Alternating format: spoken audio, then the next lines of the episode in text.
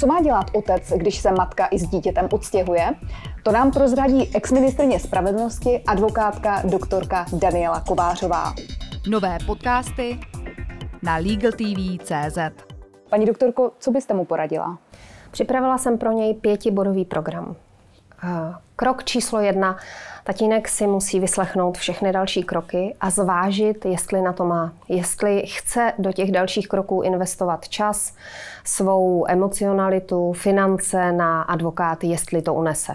Krok číslo dva. Pokud si krok číslo jedna vyhodnotí, tak v tom případě okamžitě po odstěhování kontaktovat matku mailem, SMS-kou. Napsat jí, že se dopustila protiprávního přemístění dítěte a že otec je rozhodnut konat právní kroky, pokud matka ve lhůtě, kterou otec stanoví, dítě nevrátí do místa obvyklého bydliště.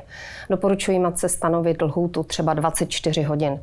Pokud matka s dítětem se nevrátí zpátky, krok číslo 3 kontaktovat, vyhledat specializovaného rodinného advokáta poblíž, vysvětlit mu situaci Krok číslo čtyři, kontaktovat orgán sociálně právní eh, péče o děti obvykle na nejbližším magistrátě. A krok číslo pět, ve spolupráci s advokátem co nejrychleji, ideálně do týdne, do 14 dnů, podat k okresnímu soudu návrh na vydání předběžného opatření, kterým soud uloží matce, aby vrátila dítě do místa obvyklého bydliště a současně podat návrh na zahájení opatrovnického řízení o tom, kde dítě bude bydlet a komu bude bude svěřeno do péče.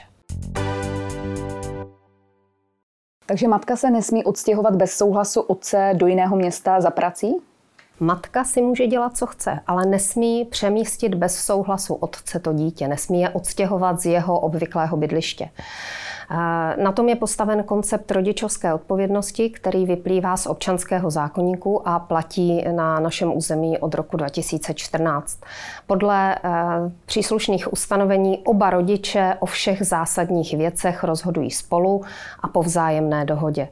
Matka se může odstěhovat, eh, samozřejmě chápu, že někdy třeba uplyne nájemní smlouva nebo přestane být uživatelný byt, ve kterém matka bydlí, takže soudy akceptují umožňují přestěhování z jednoho města, z jednoho konce nebo kraje města na druhý konec města, ale je naprosto vyloučeno, aby matka, která bydlí s dítětem například v Praze, vzala to dítě a přestěhovala se za rodiči do Ostravy. Obvykle je akceptovatelná pro soud vzdálenost do 30 kilometrů anebo v rámci působnosti jednoho okresního soudu. A co když soud svěřil dítě matce do výlučné péče? To nehraje roli, protože koncepce rodičovské odpovědnosti je postavena na tom, že bez ohledu na typ péče oba rodiče v každé situaci o zásadních věcech dítěte rozhodují po vzájemné shodě.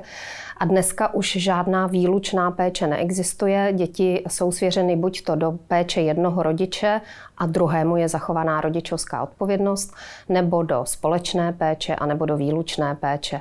A jenom ve výjimečných případech, které se dají počítat na setiny procenta, jsou rodiče té rodičovské odpovědnosti zbaveny a nebo je jim zúžena.